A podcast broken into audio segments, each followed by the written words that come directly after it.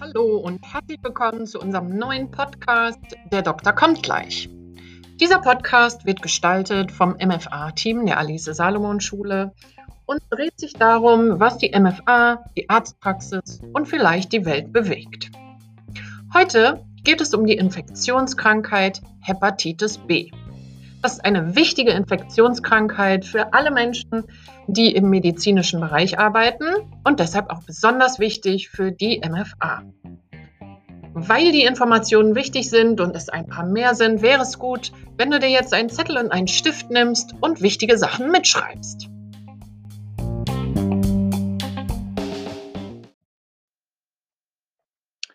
Eine Hepatitis B-Infektion ist eine Entzündung der Leber die durch ein Virus ausgelöst wird.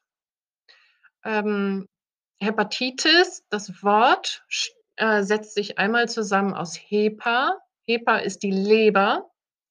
Und die Leber ist ein wichtiges Verdauungsorgan, ein lebenswichtiges Verdauungsorgan für uns. Und Itis, das ist die Endung für eine Entzündung. Hepatitis leitet sich also ab von Leberentzündung. Und das Besondere an dieser ähm, Entzündung der Leber ist eben, dass sie durch ein Virus ausgelöst wird und damit ansteckend, also infektiös ist. Ich kann sie also an andere Menschen weitergeben, und zwar ohne dass ich es merke.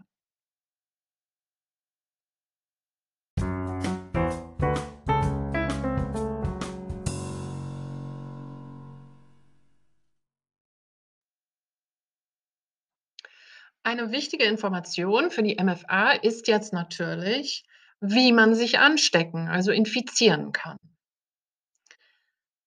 Das Hepatitis B-Virus, das man auch als HBV abkürzt, das befindet sich in den Körperflüssigkeiten von den Menschen, die an Hepatitis leiden. Also es ist im Blut, im Sperma, in der Tränenflüssigkeit, im Speichel, im Scheidensekret und so weiter. Die höchste Konzentration, also die meisten Hepatitis B-Viren, sind aber im Blut. Das ist also die wichtigste Infektionsquelle für Hepatitis B.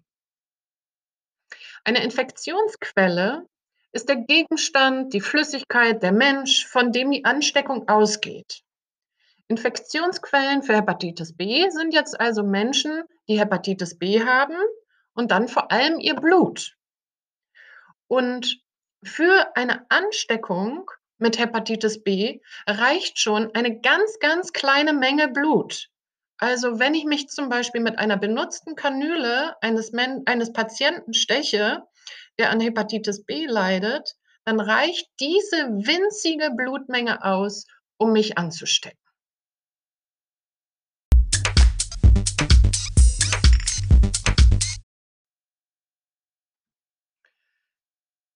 Der Weg, wie ich mich jetzt anstecke, ne, den nennt man den Infektionsweg. Und anstecken kann ich mich auf verschiedenen Infektionswegen mit Hepatitis B.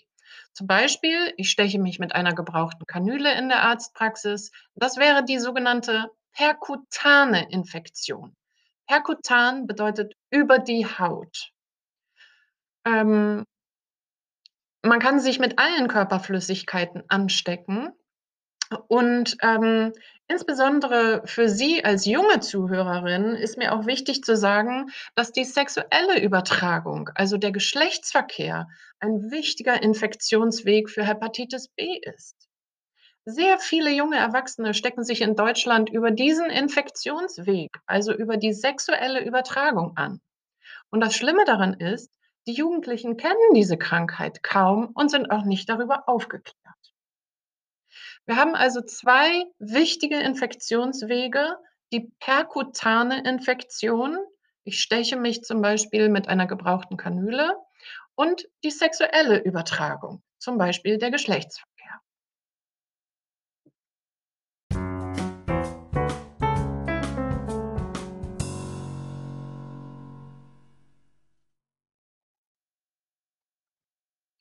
Zu den Risikogruppen, also Gruppen, die besonders gefährdet sind, sich mit Hepatitis B anzustecken, gehören junge Erwachsene, weil die häufig ungeschützten Sex haben, häufig ihre Partner oder Partnerinnen wechseln.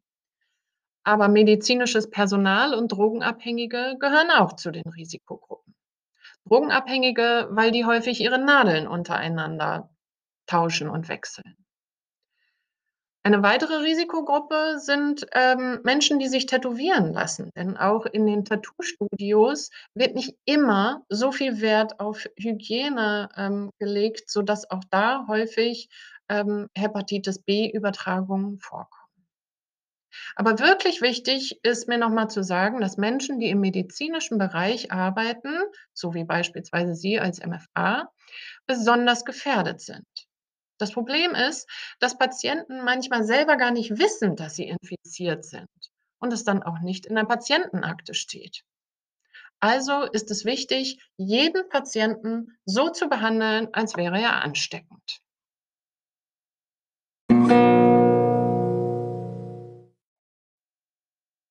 Jetzt fragt ihr euch vielleicht, wieso die Patientinnen denn nicht wissen, dass sie infiziert sind und Hepatitis haben und man ja auch eigentlich merkt, wenn man krank ist. Ähm, das hängt mit zwei verschiedenen Problemen dieser Krankheit zusammen. Zum einen mit einer sehr langen Inkubationszeit und zum anderen mit unspezifischen Symptomen. Also wir fangen mal mit der Inkubationszeit an. Das ist die Zeit von der Ansteckung bis zu dem Zeitpunkt, an dem ich die ersten Symptome bekomme. Und diese Inkubationszeit, die kann bei Hepatitis B zwei bis sechs Monate betragen. Das heißt, ich bin infiziert und es dauert sechs Monate, bis ich es merke. Also es kann sechs Monate dauern. Das Problem daran ist, dass ich in dieser Zeit schon andere Menschen anstecken kann. Ich bin infektiös, aber keiner weiß es.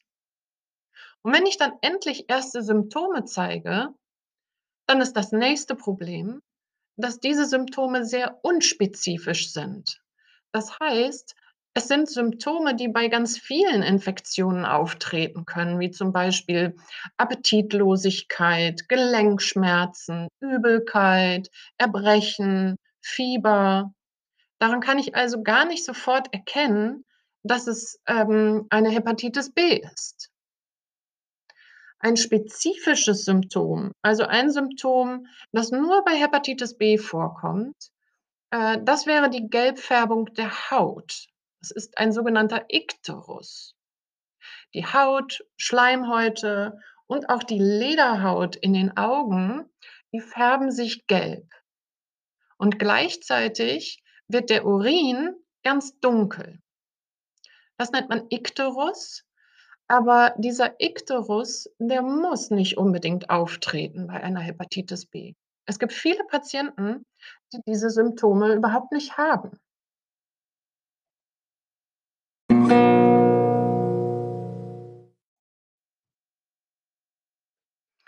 Die meisten Menschen mit einer Hepatitis B werden wieder ganz gesund und sind dann für immer immun gegen HBV. Das heißt, sie können es nicht nochmal kriegen.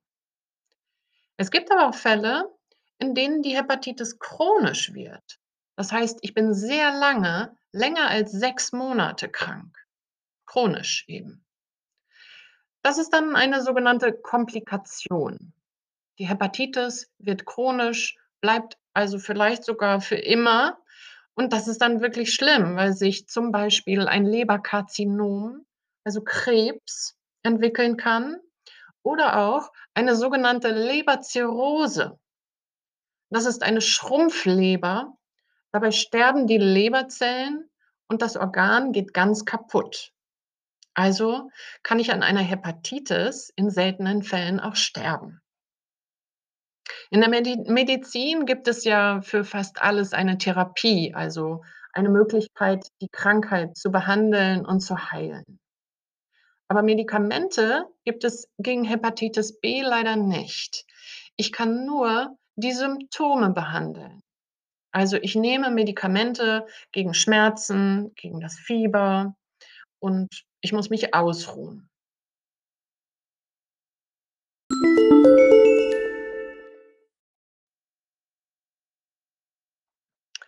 Dieser Podcast, der Doktor kommt gleich, ist ja extra für die MFA. Und als MFA musst du jetzt noch wissen, wie du dich schützen kannst. Also als erstes musst du dich unbedingt impfen lassen gegen Hepatitis B. Und zwar vor Beginn deiner Ausbildung. Du solltest also bereits geimpft sein. Allerdings äh, sind die meisten von ihnen schon als Kind geimpft worden. Aber überprüfen Sie es nochmal. Dann ist ein sehr sorgfältiger Umgang mit spitzen Gegenständen, also Kanülen, Skalpellen und so weiter in der Arztpraxis total wichtig. Absolut wichtig. Immer den Abwurfbehälter in die Nähe stellen, nie benutzte Instrumente liegen lassen. Also wirklich sorgfältig arbeiten mit spitzen und benutzten Instrumenten. Für Ihr Privatleben ist es natürlich wichtig, sich mit Kondomen zu schützen gegen Hepatitis B.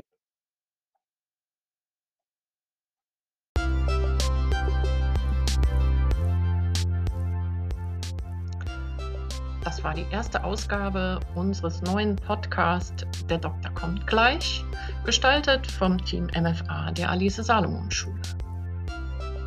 Wir hoffen, wir konnten euch gut informieren über die Infektionskrankheit Hepatitis B. Auf bald und tschüss.